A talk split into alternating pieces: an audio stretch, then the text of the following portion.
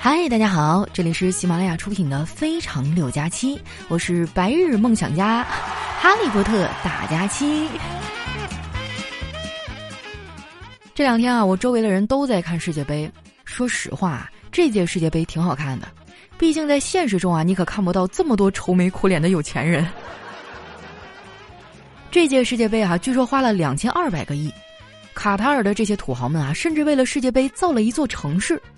开幕式我看了啊，可以说是非常的豪横了。还有人截了一张世界杯开幕式的场地，然后说：“真不错呀，就是这么大的地方不拿来当方舱，可惜了。”据说这次中国队啊也进了卡塔尔世界杯，只不过呢是中国基建队，就是去搞基础建设的。世界杯开幕以来哈，最热闹的地方就是彩票站了，天天人爆满呢。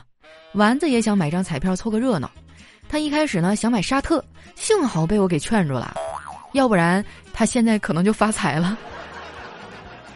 沙特赢了阿根廷啊，应该是目前为止最大的冷门了吧。我看到网上有人晒彩票啊，沙特赢的赔率是28%。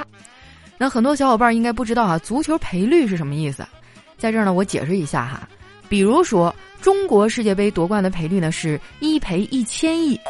那么你买了3块钱中国队夺冠啊，那你这3块钱就没有了。我本来以为啊，丸子买一张凑着玩也就算了，没想到啊，他居然还有点上瘾了。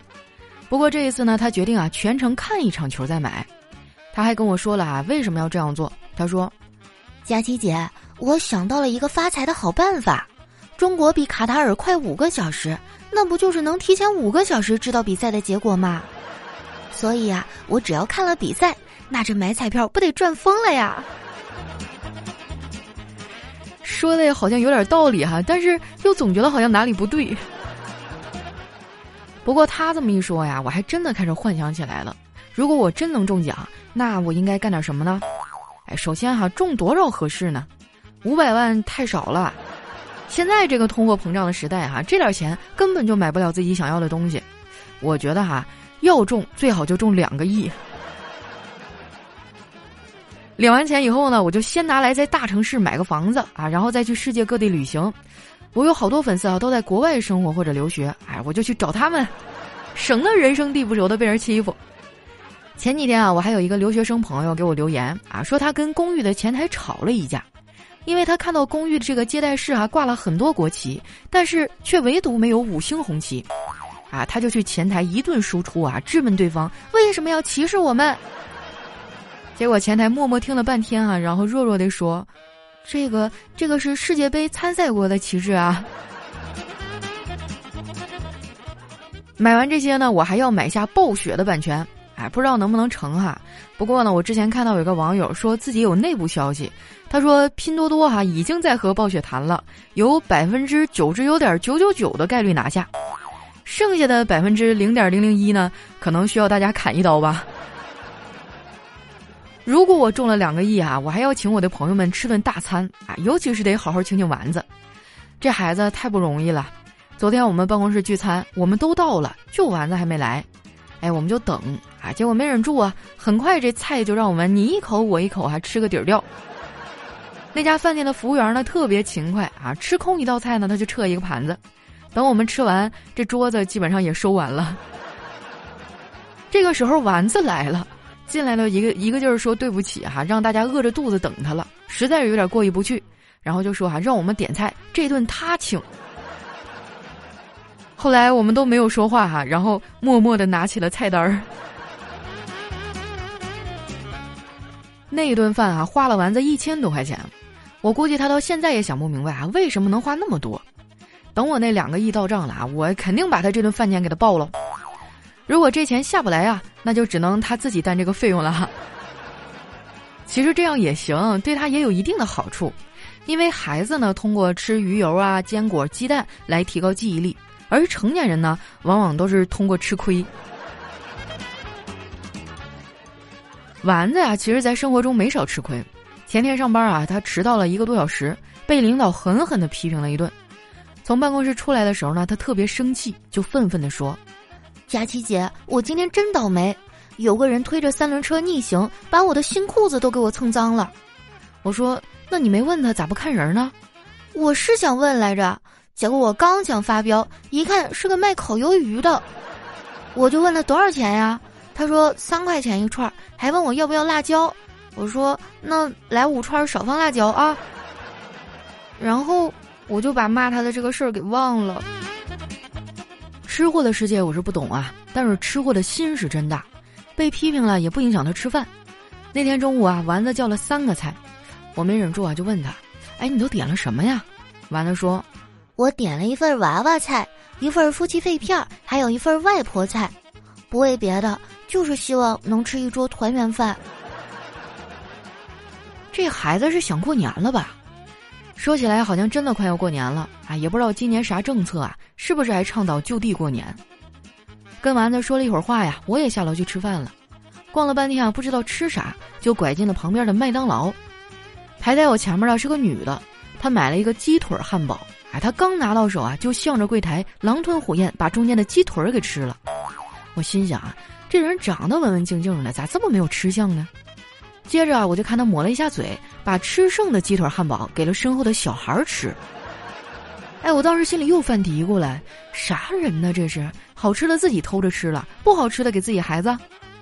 没想到啊，这个女的接着对小孩说：“闺女啊，好吃吗？”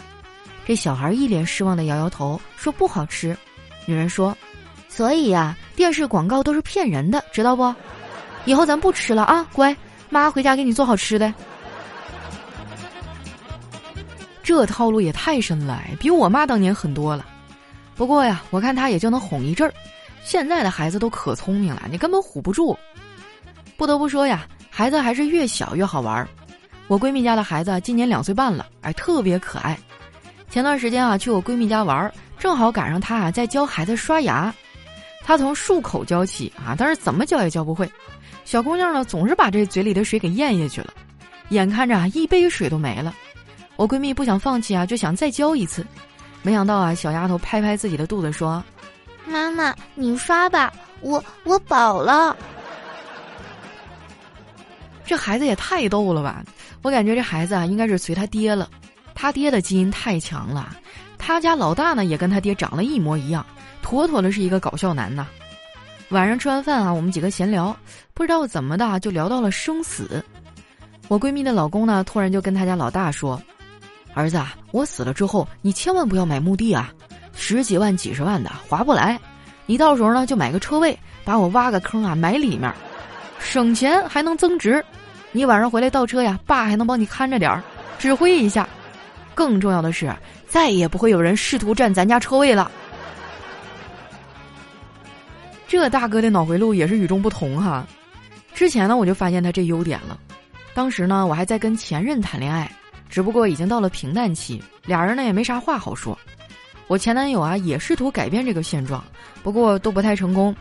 后来呢，我们俩就去我闺蜜家做客，看人家俩人挺恩爱的呀。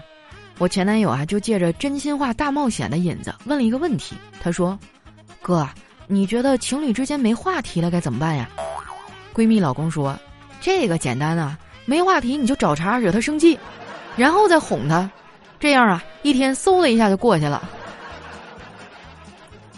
这些直男真的太气人了，我之前上网啊就遇到过一些直男问的有关女生的问题啊，就刻板印象特别严重。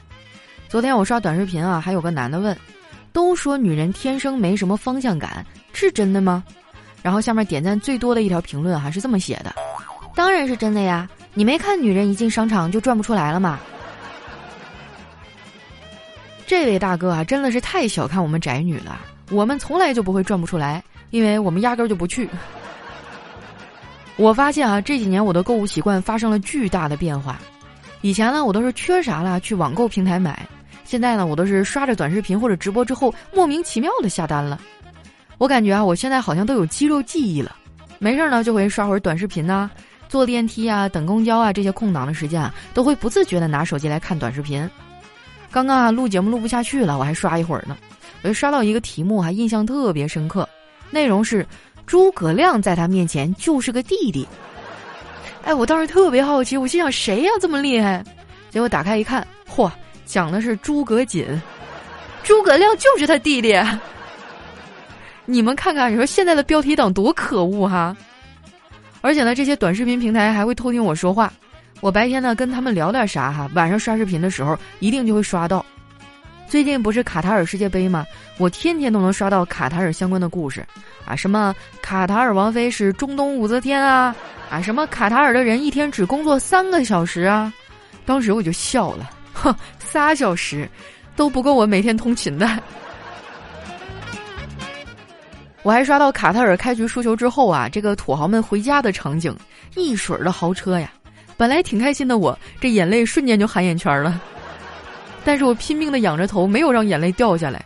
倒不是因为我多坚强，而是因为我人在上海。那句老话说得好啊，北上广不相信眼泪，江浙沪不相信邮费，黑吉辽不相信棉被，渝川贵不相信辣味，还有粤桂琼不相信冬天今年能到位。话说回来啊，我确实很羡慕有钱人啊，不过羡慕归羡慕，我也不会做出啥出格的事儿。我一直都觉得啊，开局手里拿到什么牌不重要，重要的是要认真玩，不能轻易放弃。因为如果从生死的角度来讲，人生没有赢家。还有就是哈，人生在世呢，一定要谦虚，一定要能认识到自己的不足，特别是余额不足。所以啊，朋友们，别想东想西了，赶紧好好赚钱吧。